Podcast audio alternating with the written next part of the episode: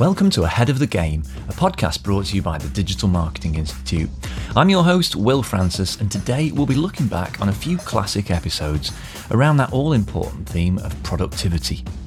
In the early episodes of this podcast, just before the pandemic disrupted our lives in March twenty twenty, I spoke to a few of our guests about this. And here, we've brought together some insights from three of them, Joe Williams, Alison Battersby, and Kevin Reed. It's an evergreen topic, and so this is as relevant now as it was then. And the overarching theme that comes through for me, I think, is that productivity really is a battle with yourself. But there are tried and tested strategies for winning. So let's have a listen to Joe Williams, founder of Tribe S E O, first. I started by asking Joe about deep work. Deep Work, um, it comes from the book called Deep Work um, by Cal Newport, I believe, is the author. And he he sort of talks about the difference between deep work and shallow work. Now, deep work is your kind of like really important tasks that you need to do. Um, now, hopefully they should be aligned with tasks that you really want to do and you're really interested in. Um, and in order to do them effectively, you need to have what, what Cal calls deep work. So that's long periods of time which are uninterrupted. Um, and, you know, the reality is without being disciplined, that's not what we normally do. We normally have notifications on our on email that pop up on, on the computer, social media notifications pop up, and we're just constantly being interrupted, you know, whether it's digitally or maybe the person next to you if you work in an office. And it's just if you can, you know, maybe you can't do three sessions in a morning. Maybe you can do one session where you come to work a little bit earlier, and that could be your deep work session. But it's it's trying to be mindful of how you can focus your energy and time. You've talked about this idea of, um, it's, I can't remember who popularised it, but of eating the frog. So when you do that deep work, it's really facing the big nasty thing that you've got to do today. You probably would procrastinate and put off and just muck about on social media and say, I'll do that this afternoon, but you just go straight into that. Yeah, so like eat that frog, that's that's another another, another buck. It sounds quite a strange uh, phrase, but it's it's really um, about thinking about what's your most uh, daunting, but possibly your most important task that you need to do, um, and doing that early on in your day. And the way that I kind of frame my day Um, is that I can, I have a morning routine and uh, an, an afternoon routine. And the mor- morning routine is right at the start of my work day, and the afternoon is right at the end. And you you can call you can call that bookends of your day, essentially. So the it kind of starts the day before. So for for the af- for the afternoon routine or sort of early evening routine, it's about reviewing your day, you know, how well you feel you've done in terms of what you set out to do. Um, it's about, this is something that I find really important. It's about setting a focus for the next day. So, you know, we probably have, you know, at any one time, we've probably got dozens and dozens of things that need to be done. And if we're not very clear on what we're going to do the next day, you know, it, it can get a little bit overwhelming. Like when you finish your day of work and you know, you've got so much more to do, you know, you, you, you kind of don't go skipping into work the next day if, if it seems like it's going to be quite hard to get everything done. So you wake up every morning knowing what you're going to do. You've already decided the night before, in general. I, ideally, yeah. Like I, when I'm when I'm really like on, on track and in flow, that's exactly how I work. And, you know, th- these days, more often than not, that's that's exactly how, how I do things. So it will it will essentially be trying to simplify what are the most important things I should be doing into the three top tasks of the day. Um, and what, what that kind of means is when you kind of close the day, and working from home, I always try to finish at five p.m, shut down my computer and, you know, and switch off. But as much as you, you know, I feel like I am, I am switched off, that I can spend time with my family and enjoy it, you know, whether you're going to sleep, um, and you'll have those three tasks, you know, you'll be thinking about them at some level, and you'll be surprised, you know, how often people say that, you know, they had a, there was a problem and overnight they woke up the next morning and they had a solution. Slept on it. Yeah. I think it was like Paul McCartney. Um, I'm not sure if it was Yesterday, the it song was, yeah. Be- Beatles. And yeah. he, he said that he just woke up with the full music in his head and he wasn't sure whether he, it was actually someone else's song. So there's, there's something quite powerful, I think, from a, you know, whether it's a subconscious or whether it's a dream state, um, actually giving your body time to think about something. And also, like, you know, we, even for those that really, really love their work, I think sometimes if, if it's not clear what you need to do when you get up, it can sometimes think, oh God, I'm just going to open my email and, and just jump into the Start day. Start firefighting. Start firefighting. And and that's kind of, so that's kind of some things that I would be thinking about in a afternoon routine. But in a morning routine, it's, um, you know, bef- definitely not opening up emails to so start with. You don't check email all morning? Generally not, if I can if I can oh, help it. Hard. And but in particular, I don't check I, de- I don't check email right at the start, um, because I think that can really, it starts pulling you, you know, you're getting a little bit sidetracked. In the book, um, Deep Work, that's where I got the idea from. Cal Newport, at the end of the day, not, he switches his computer off, but he actually says to himself, shut down complete. And in saying in saying that, it's kind of re-emphasizing that he has done his work, and he's, you know, and we're not, we're, none of us are perfect. We'll sometimes check our phones for emails and things, but by physically turning off the computer, as you say, it gives you that sense of, you know, the book's closed. The book's you've you know there's you've drawn a line in the sand, and you're now stepping into your next part of your day, which is, you know, having more space and time to do other things. And thinking about that kind of tension between, you know, your own time and your productive time, how uh, how did having um, a, a baby change your priorities?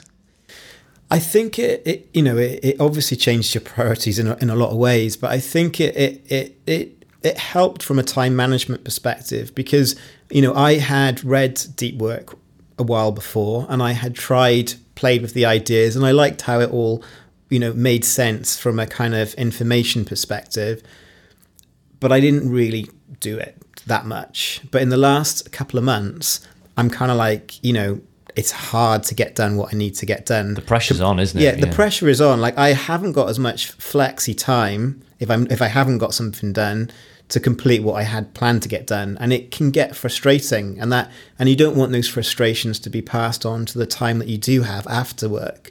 So I think it's kind of having a baby, like, it's, you know, it's it's like one of the greatest things, amazing things, you know, you can have. But at the same time, same time, it, it like changes everything. And in in some ways, you have to change yourself. And I think from a productive perspective, you wanna you, you don't want to be productive outside of work necessarily. You want to just be free and open.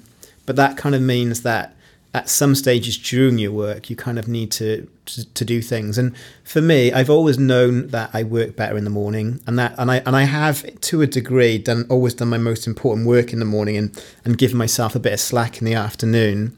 But what I hadn't done is is sort of time blocked these sessions in a way where, you know, my my wife knows that if she really needs me, she has to use Skype um, in the morning, because I'll, I'll have Skype on on my, because I generally don't use Skype, so not no one's really coming in that way to, to contact me. But I've turned the notifications off my phone, um, and, you know, email notifications. So that's that's a way that she can kind of come in, but she knows herself. Then it like it, it, it, there has to be sort of like a reason, I guess. Yeah. So it's brought this discipline, really, that it's put that pressure on to bring real structure and discipline to what you do, it so that you can, been. you know, part the waves and make that kind of time for yeah family. And I was listening to a podcast recently, and they were taught, and it really um struck a chord with me, and the guy being interviewed was saying, you know, like, you know, as a general rule, most people feel that that integrity is an important thing, like it's a value that they have on a personal level and probably from a workplace perspective.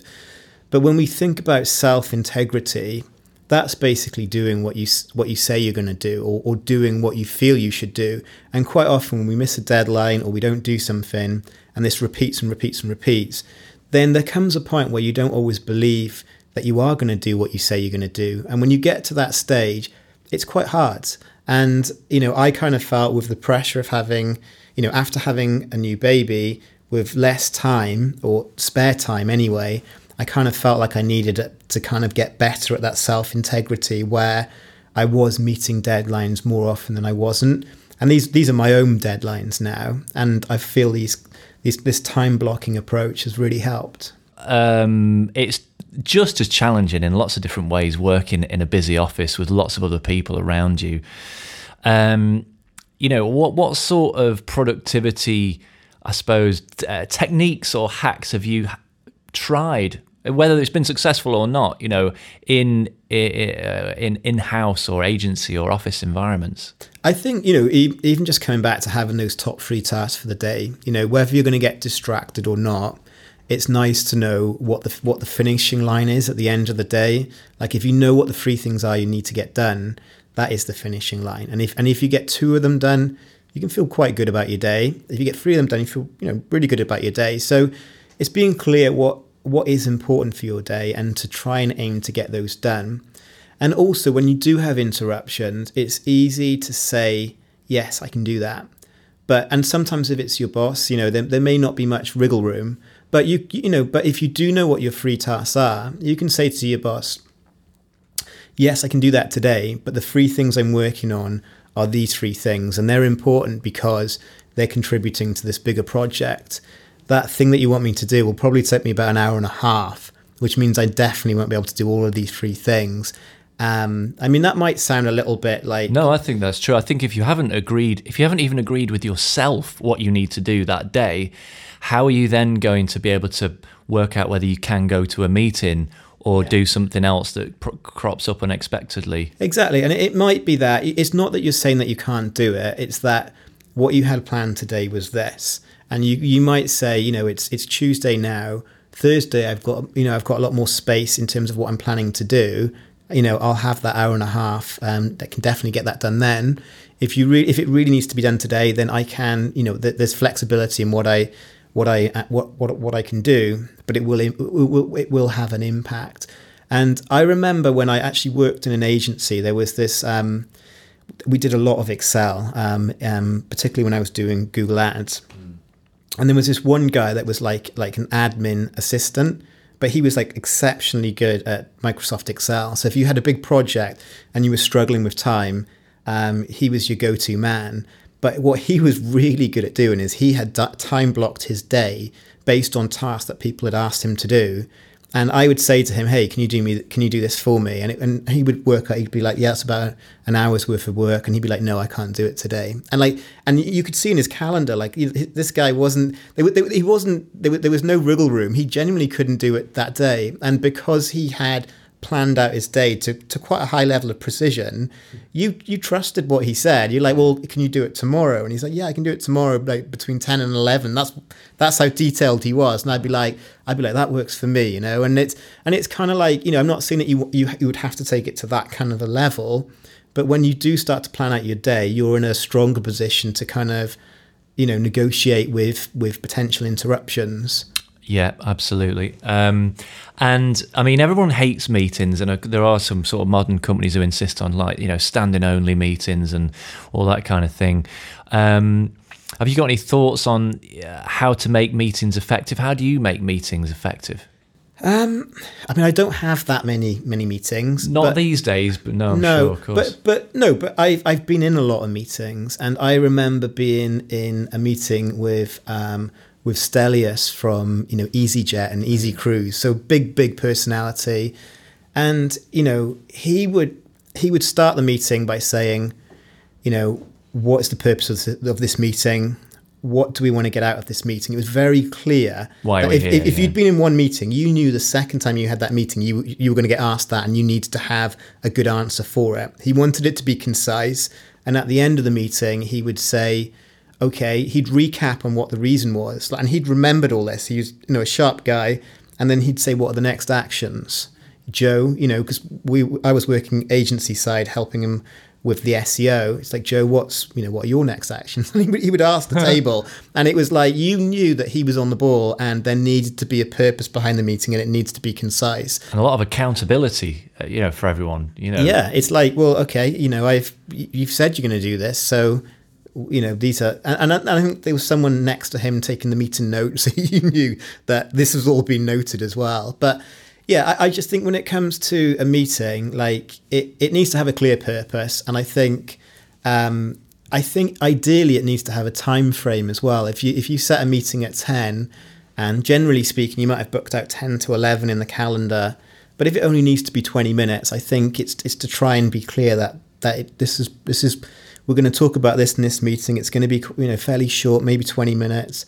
um, and you know, let's let's work out what the the reason is behind the meeting, mm. and let's come up with a solution of what we that that, that everyone's on the page. Um, I think the other wor- the other sort of thing with meetings is, do they need to happen? You know, or do they need to happen as regularly as they as they ha- have happen? And I have someone um, who helps me um, from an S E O perspective. So if I do some client work, um, Yolanda does, you know, she helps me with some, some of the work.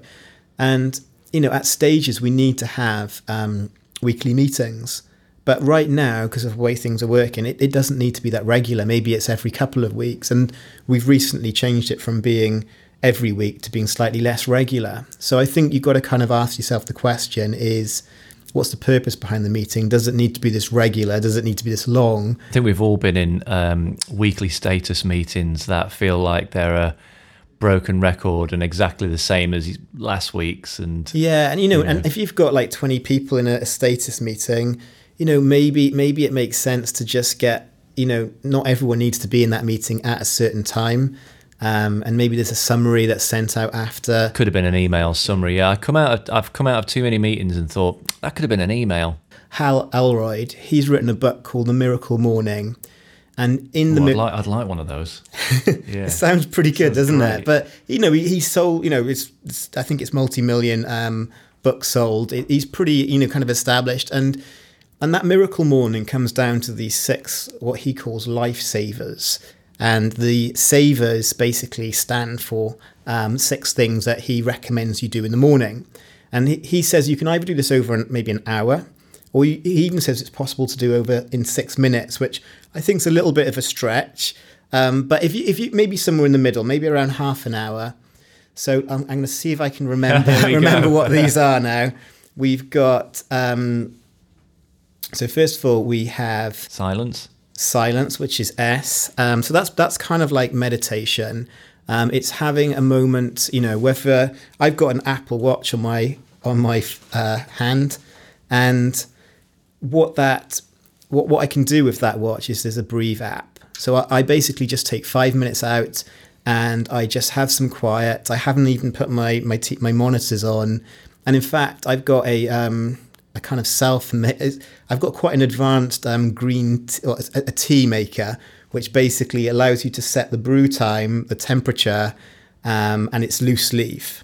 Um, so it's it's a re- it's a nice um, you know kettle, um, but it takes roughly five minutes to to kind of heat up and to brew the tea. So I basically do my. Um, so you start the day with what sounds like the Japanese tea ceremony. Yeah, yeah. I, I mean, I. I love green tea, so I um I, I generally go for green tea with brown rice, um, which has got a name in Japanese that I can't remember. But if you Google green tea with brown rice, it gives it a slightly sweeter taste, um, not as bitter, and it's got a slightly popcorn taste to it, and it's you know it's meant to be quite good for you. Lovely. Um, so that's kind of like my silence, which is the first thing that I'll do. Um, the next two are kind of like, I, I wouldn't say I always do. So that the second one is affirmations, um, which I have tried, but I wouldn't say I do it regularly. So that's where you have a positive thought. It's often quite good to do when you're exercising and you kind of repeat it in your mind. Um, so it, it's it's trying to get a positive mindset to start that day with, with sort of good in, intentions. Mm. Um, so that's A of savers. The third one is visualization. Um, now that one I think is a good one, and that I combine that with the next one, which is E for exercise. Now this is gonna when I mention the exercise that I do, you, you, you know you may laugh a little bit, but I basically have a rebounder in my cabin, and a, re, a rebounder is like a mini trampoline, and I've kind of gone for the one that doesn't have springs, so it's quite silent, but it's also quite um, fluid in terms of how you bounce on it. Cool. And I'll sometimes mix it up with some like mini weights that I'm. Uh, bouncing around. And the idea is I think NASA said that it's kind of one of the most efficient forms of exercise that you can do because it's very low impact on your um, on your body, but also it's actually quite good for your um, just your general well-being. Um, your in terms of how we we, we, we pump um, blood around the body, it's you know it's from our heart, but in terms of how we pump um, get rid of toxins from the blood and from our mm. body. That's our lymphatic system, and that needs motion to be effective. Mm. So a good way of doing that is, is, is, you know, is walking, is running, or, you know, in my case, reba- rebounding. That sounds great. I mean, so that's quite a high energy start to the morning. You're really kind of getting the blood flowing, getting the brain, you know, enriched and fed with... Uh, yeah, you know. And, you know, that might be like ten or fifteen minutes. Doesn't have to be anything, you know, a huge amount of time. But that's where I would sometimes combine it with a visualization. So now that I know what the three tasks are that I really want to get done that day, it's just visualizing, one, how am I going to do that, and how I'll feel afterwards that I know that that's been done. And I might combine that with the three tasks that I want to do for, for the week as well. Um, and so you actually think about not only doing it, but how you're going to feel when you've done it. That you're going to imagine yourself having done it and how th- good that will feel. I think that's the key thing with visualization. And, and you can do it at a kind of micro level, which is like the day. You could do it at a macro level, which might be for the year, what your year goals. Um, and it's it's kind of like, you know, I, I am a little bit of a, like to read self-help books and that sort of thing. And I think the, the key thing, the key thing that I've kind of learned is, in fact, L. Hel- Elrod's new book, it's something, uh, not the success equation, but it's something similar. And there's two points to it. And the first point is really completely believing that you can do what it is. And then the second point is basically doing the work. Um, so the visualization is helping you believe that you can actually do what you intend to do. And when, and if you genuinely believe that, it's like athletes, you know, they, oh, yeah. they actually, you know, top athletes um, have been through the process of actually winning that race hundreds and hundreds of times in their minds. And I think it I think it came from the Olympics, from the Russians actually came with this visualization technique in sports. Um, and look, I'm not saying that every day I'm, you know, by detail visualizing every task that I do, but I find more often than not when I do focus more on visualization for the day, I tend to I tend to have a better day and feel more satisfied at the end of it. Yeah, I think I can, I understand that, because it's not about just, um, I suppose, eliciting a positive state within yourself, but I think it organises your thoughts well and sets, kind of organises your brain around those three tasks and really puts you into your first burst of deep work, well prepared. But also, I think, you know, it, the, one of the most common problems I come across with clients and and uh, delegates on courses that want to get into marketing um, is confidence. It's I, I think it's by far the biggest issue, and everyone goes into it with imposter syndrome, you know, where they don't feel like, you know, they feel like they're the one that's going to get caught out for not knowing everything, and um, they're not worthy of their place sat as, you know, in the marketing executive seat. And um, I think confidence or lack thereof is, and maybe it's cultural, maybe it's a uh, British thing, I don't know, but I'm pretty sure it's global, um, and I think it's the biggest thing holding people back. So I think all those, uh, so to some people they might sound a bit a bit odd, but actually uh, visualizing yourself, you know, succeeding in those roles and in the, with those tasks is really important, I think, because then you can believe it, you know, and um, it becomes prob- it becomes possible at the very least. Yeah, yeah, no, definitely, and. And in fact, when I was walking um, walking t- to here today, um, just something came up on my phone, and the I forget the lady's name. It's Marie something. She's very um, she's very sort of big in her space in America, but she's got a new book, and it's called "Everything is Figureoutable." Um, it's a bit of a sort of uh, strange phrase, but the idea is that, you know, like, you might doubt what you can do, particularly for bigger projects. You might doubt whether you can actually do it at all. But if you go in with a mindset that everything actually is figureoutable, you can figure things out, then then you start to believe that, that it's true, that it, that it can happen. Mm. And until you get until you actually get to that stage where you believe something is possible, um, in fact, I think with L. Elrod's second book, it's like, first you've got to believe that it's possible. Then you've got to believe that it's, um, um, I think it's like likely. I think he uses a different word. Mm. And then after that, it's inevitable. And it's you can't jump. You can't jump from possible to inevitable.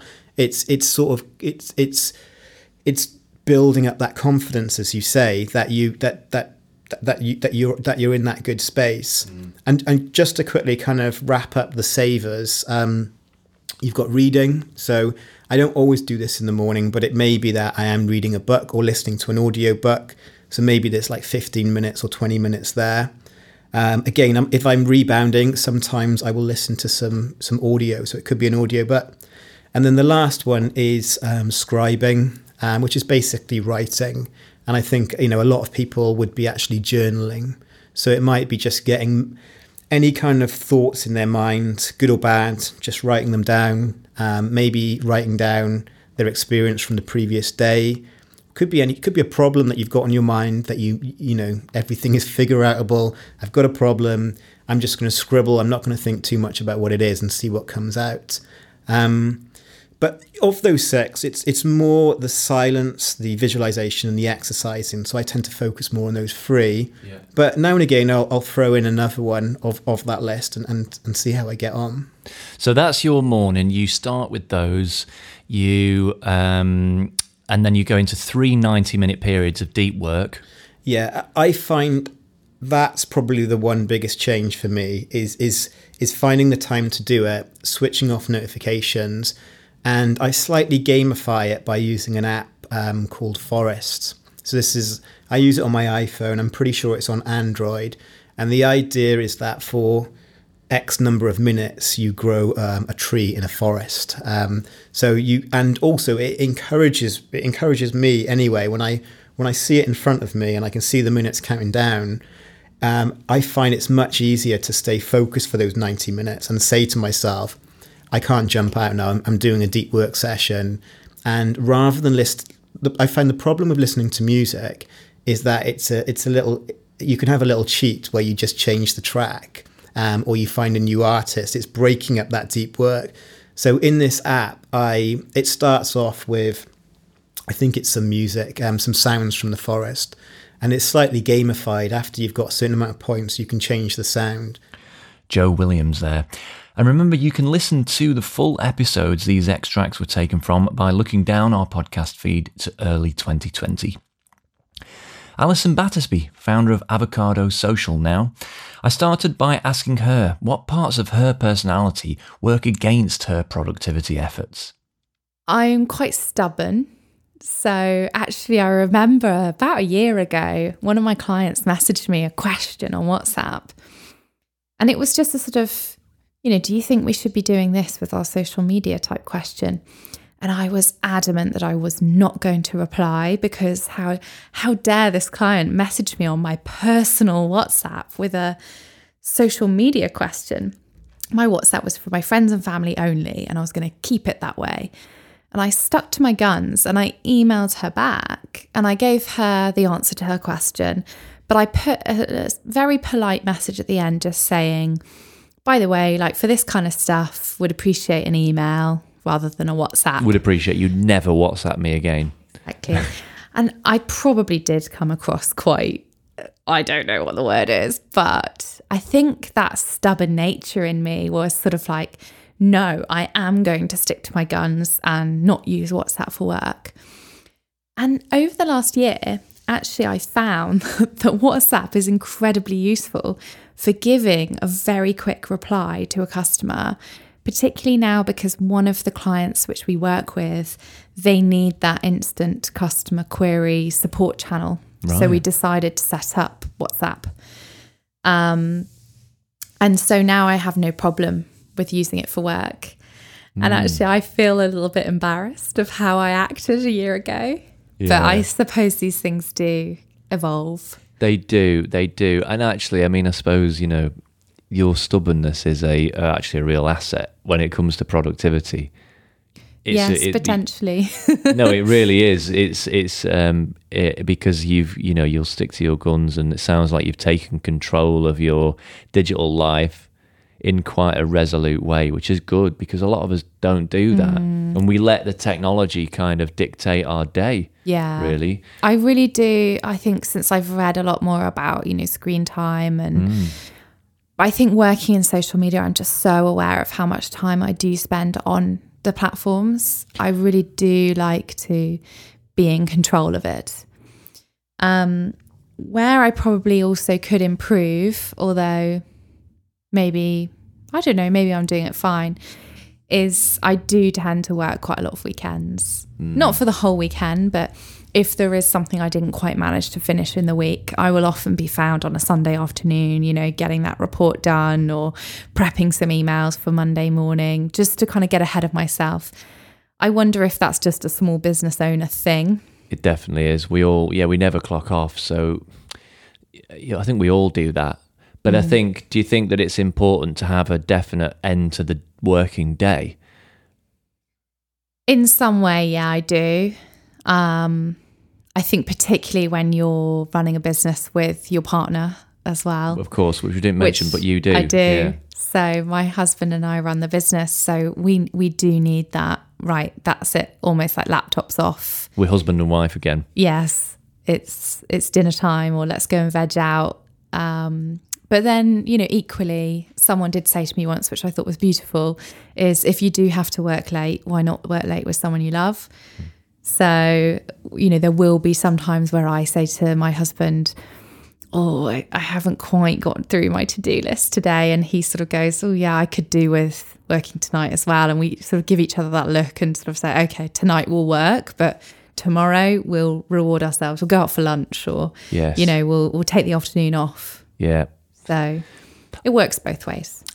Yeah, absolutely. I, I, I we have exactly the same thing with my wife, funnily enough.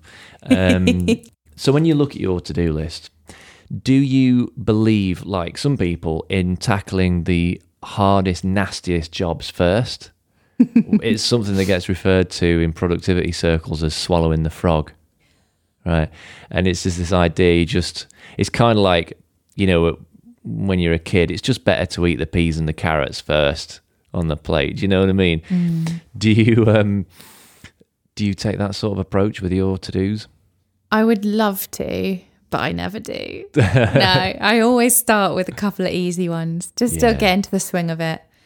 So usually that would be an urgent email that needs to go out that I know will take me a couple of minutes, or perhaps it's just getting, you know, a couple of posts scheduled into social media or something like that. But what's your best time of the day? When are you at your best? Morning, definitely. Because a lot of people would say, that's when you should devote your, you know, mental energy to the stuff that really matters. And then when you zone out after lunch, you can do the kind of admin and the invoicing and the brain dead yes. stuff, you yeah. know. And there's there's one I was reading recently about um, one method where people actually tag each to do with whether they they need high energy or whether they can do them when they're essentially brain dead. Got yeah. And you, so when you are brain dead, you can look at your to-do list and know there's some, there's some things on there for you to do that take zero thinking about. And they are usually things like admin or sending an easy email mm. or tidying your desk. Yeah. You know, those sort of things. Yeah. And that if you know your best in the morning, that you tackle that strategy document or the thing you really don't want to do. You yeah. know? And that is... makes total sense, and I wish I could do that. maybe maybe that's, but I like I like to start with one or two easy ones just to get a couple of ticks on my list. I agree. I do. I mean, I, I believe in swallowing the frog, and I try and do it, but it is nice to ease in. Mm. We need nice to see some ticks because we need that reward. You do. And um, do, how do you reward yourself? Do you ever reward yourself for getting some of those big nasty jobs done? Yes, I do. Yeah, I think that's really important. Mm. Um. So, I mean, different ways, like sometimes it will be, you know, oh, I finished, I finished that big strategy that I've been working on all week or been really looking to get out the door. I will now, you know, go take a lovely evening off, go for a lovely walk, or maybe it's go for a lovely yoga class, or perhaps it's just cooking a really nice meal and spending the time to do that. But I do like to intentionally choose something that gives me pleasure as a reward for doing that, which I think is really interesting. That's great. I mean, it's funnily enough, it's one of the big trending productivity hacks of our is time. It? Yeah, no, it's something I've come across quite a bit is, and, and because it's so psychologically proven now, yeah. that the best way to motivate yourself, motivate yourself is to give yourself a, you know, it has to be a very defined to-do so, so that you can observably say, yeah, that's definitely been done. Uh, but at the end of it, you place something that is just re- indulgent and mm. that, yeah, going for a walk or something you really kind of would could only allow yourself to do if you really felt like you'd relieved yourself yeah. of that task. Yeah. You know? Actually, I find that the thing I probably do quite a lot in in business is, I don't know if it's the same for you, Will, but I have very, very crazy times in my business where maybe for three weeks I'm going relentlessly at it with yes. workshops. I've got maybe three or four key deadlines for strategy or audits or competitor reviews that need to be delivered. And so at the end of that almost stint or sprint, mm. I will do something quite big as a reward. Right, I like so it. So for example, I've recently been to Switzerland to deliver a strategy and a workshop. In the meantime, I'm delivering two social media strategies for my clients. And I've recently come to Ireland to do some online courses. And so that was quite a lot of work over the over the next over the sort of previous weeks. So what I've done is I've booked a Friday afternoon off, and I'm going to go and have a facial. Oh, yeah. Which is such a girly thing to do. But I'm really excited about it because it's a special treat. And it's almost like, well done for doing all that massive work. I, I think that's so important. You're not going to believe this, but I did that exact same thing. Did you go for a facial? I went for a facial and a back massage. Oh, amazing. But in, in my hometown, there's like a spa, and uh, I'd got such, it was just before Christmas, and I was going to go home for Christmas, basically, and having done all this work. And the very first day I got there, I'd booked myself into the spa. Amazing. And I had to wait between treatments and sit in the, you know, the chill out room by the pool in a robe, you know, with my feet in a bubbly thing and, you yeah, know, all yeah, that. Yeah. And just, I went through a full, I just thought, you know what? It's not, there's no worth, it's not worth doing. It's not worth the sprint unless you can treat yourself. But I, I do agree. think it's very motivational. I do. And, and like I say, there's growing evidence that for all the, you know, productivity tools and tips and hacks and systems that we've got, that it might be the simplest way to just help yourself get stuff done, get mm. the big, the high value, big meaty stuff done. Yeah. Is to put a reward at the end of it. Um, I think so. Although apparently it works on a micro level. Just, you know, if I go for a run, I'll let myself have a chocolate bar, or can work as well. But it's obviously more effective at a kind of bigger level, mm. you know? Yeah. Um, which I, you know, I hear that all the time from people. It's actually when you go on holiday or just take time away from your screen, that's when your best creative ideas happen. But we, and that's why, that is exactly why productivity is so important. Productivity processes or some sort of structure, because you have to give yourself that time to breathe rather than being on the hamster wheel that you mm. talked about. Um, so where do you have your best ideas? I would probably say on a dog walk. Ooh. Yes. So I have a lovely Springer door who is uh, part Springer, part lab, who me and my husband take him for a walk every day, and we don't always go together, but that can be where we get some great ideas, or or maybe if I'm just sort of thinking to myself.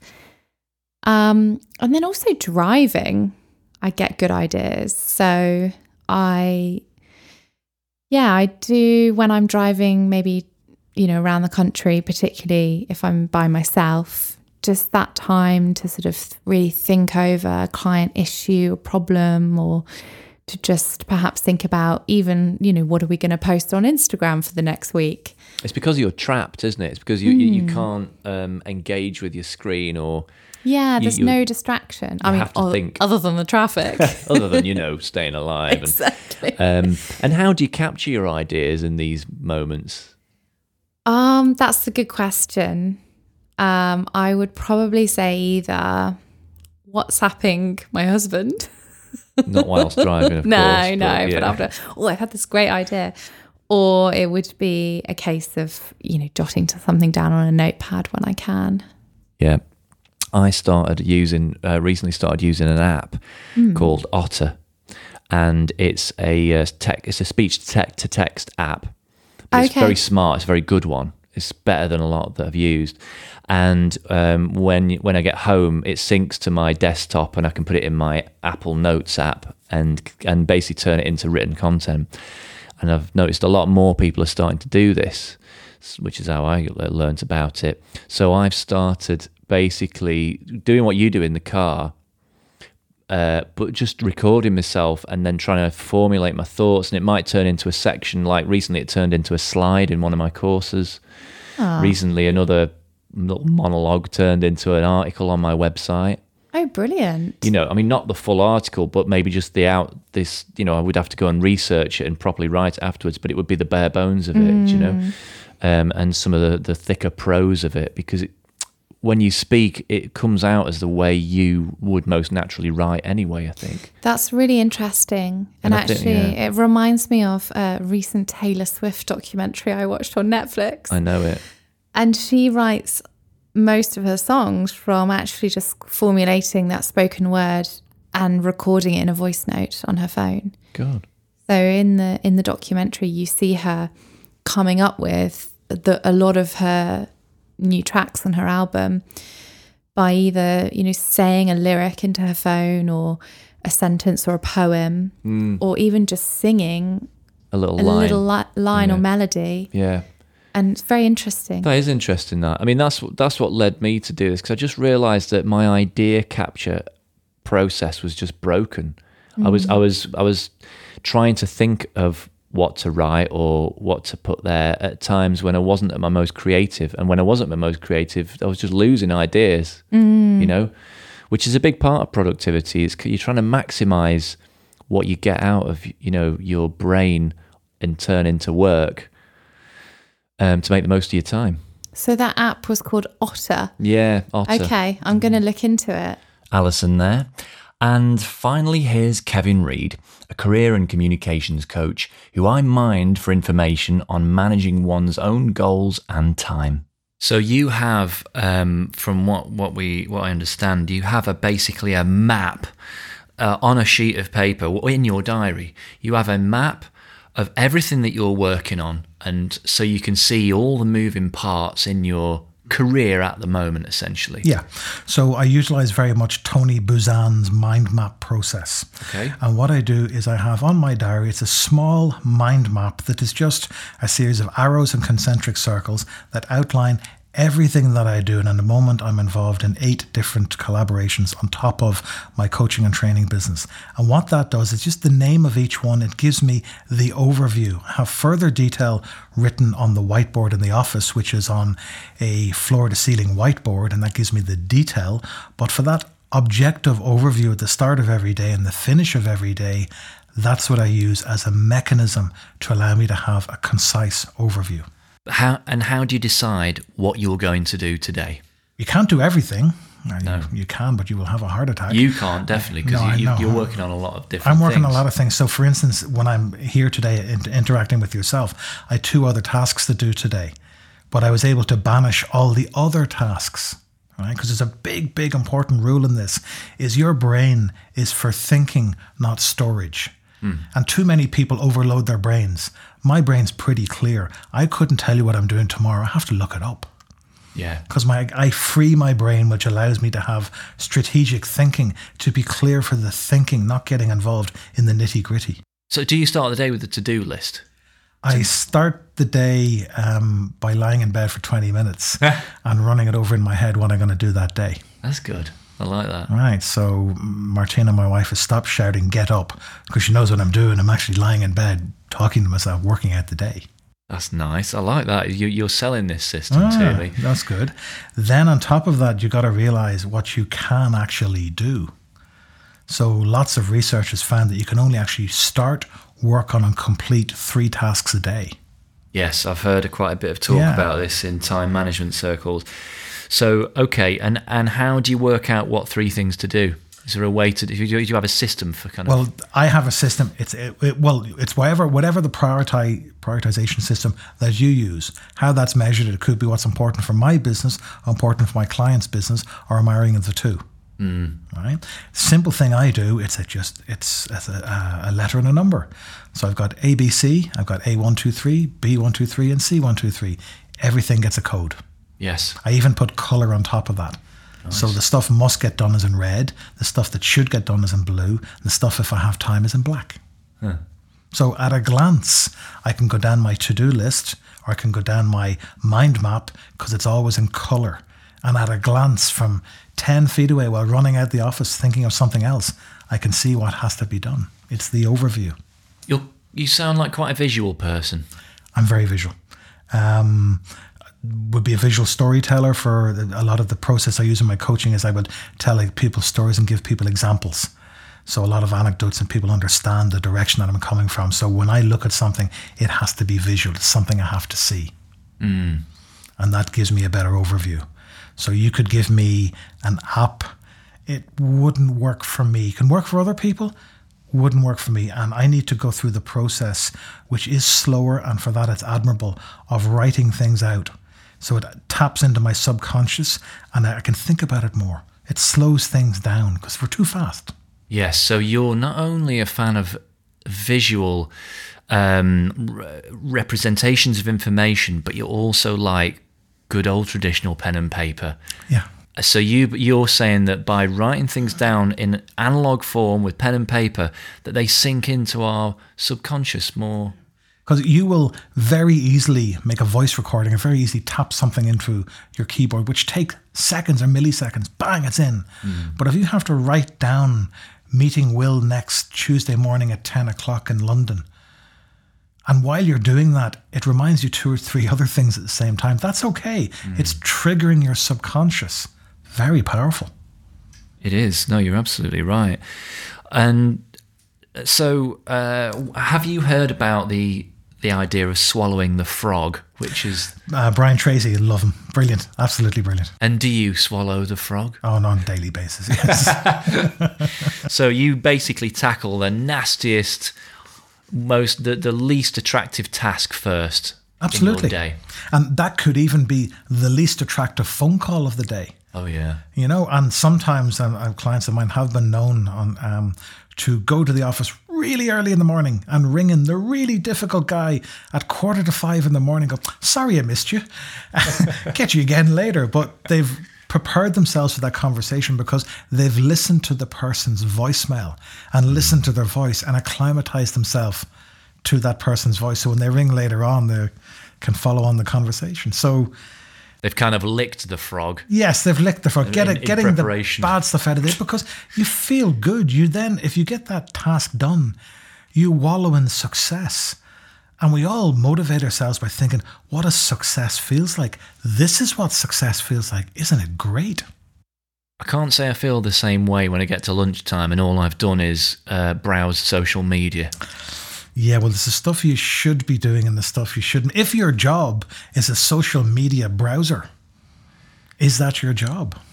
It could technically be part of my job, yeah. But it's not really. It's if not the frog. If you were a Jamaican beach tester, you could have the same issues. You only tested four beaches by lunchtime. I'd love that job. And, you know, there's so many systems that try to kind of fabricate that.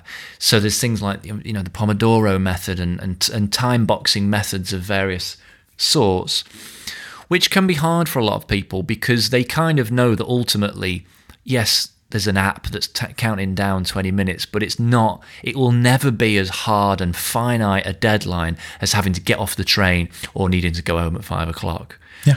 You know, what's your, I mean, what's the most successful time boxing um, technique or tool that you've encountered? Um, the gratification. I will give myself X if I do this now. Well, like that. Yeah. So I will go for a ride on my motorcycle the moment I have this finished. Mm. But I will do it to, to the level of my expectation. So I will write this training course in its entirety. The lesson plan, the PowerPoint, and when I have it finished perfectly, I'll allow myself to go for a spin on my motorbike. Gratification. That's nice. And we always remember gratification as a child. If you're a good boy, I'll give you a sweet. It's the same thing. It's funny, isn't it? I start parenting myself. But it's very good, that. I like that. I'm going to take mm. that. Um, and that's another thing. Not enough of us in our time management actually allow time for play. Mm, I now, agree. You're a parent. I'm not a parent, but I do allow time for play. I allow time for me to go and enjoy myself. And I am selfish. I will defend my time for spins on my motorcycle, walks on the beach, whatever it may be. It's time to defend, to relax. I, I really do uh, agree with that. I... I'm self-employed and have been for years, and um, I I've, I've gotten into that more and more over the years, and I understand that, you know, the, because it's it's that walk on the beach that, you know, where you're going to think of the thing you were working on this morning in just different ways. There's lots of obvious reasons why that walk on the beach is important. And ten steps into that walk, your head is in a different place. Yeah. ten steps, guaranteed. Mm. And if you really want to improve upon the, that experience, take your shoes and socks off. Mm. Different way to think completely. I would do it in the Phoenix Park in Dublin, do a lot of barefoot coaching, where someone just has to, just have to, just have to talk it out. We walk around barefoot in an area called the seventeen acres. Completely clears the head, because it's a different way of doing the same thing we do every day, which is walking. Yeah. So it's barefoot. So what people do is they start to rationalize and compartmentalize, and so many ideas flow, and they talk to the open air and they talk to me all at the same time. Wow, that's interesting. We can all do that just by walking. It's very true. Um, I, I do, I do, I do agree with that. It's something, something quite special about that, and and it's it's a shame, isn't it, that people who are employees uh, of companies probably aren't given the license to do that. We're we're penned in for eight hours. I don't know how we kind of overcome. Some companies do, some companies don't. Um, the company I work with in Northern Ireland, they have blue sky thinking rooms, where they have a narrow corridor with black walls, and in that corridor is a reclining chair, and the door is a curtain, and the back wall of the room is a window, and the window runs from the floor up to the roof and across the ceiling. Wow. And that is, if you need to go and think about something, you go in there and you look at the sky and you have a think. It's a blue sky thinking room, and no one abuses it by having a snooze. No, of course. So they're able to go in and just clear the head, and to allow people to become more productive and be happier at their work. At lunchtime every day in the canteen, at four corners of the canteen, are all the senior management team, and they're there to serve the employees during lunchtime. What do you need to know about your medical? What do you need to know about your pension? About things that are upcoming in work? I'll sit and I'll sit here at lunchtime to serve you. That's cool. I That's love good that. time. That's very good time management. So there's a recurring theme here, isn't there, with what you do? It's it's a, a zooming out.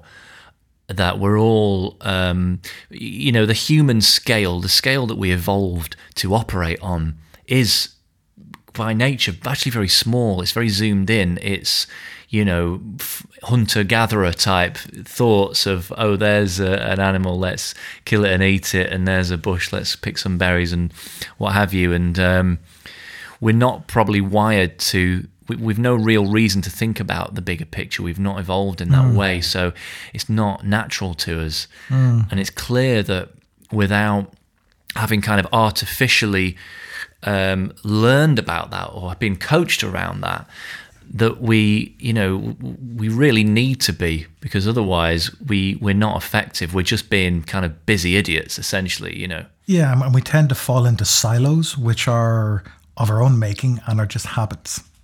Mm. We don't, I mean, I, sometimes people do accuse me of harping on and on about taking a step back, taking the overview, pausing in the moment, mm. closing your eyes, having to think about it, going, having a cup of tea, walking around the car park, come back, make a decision.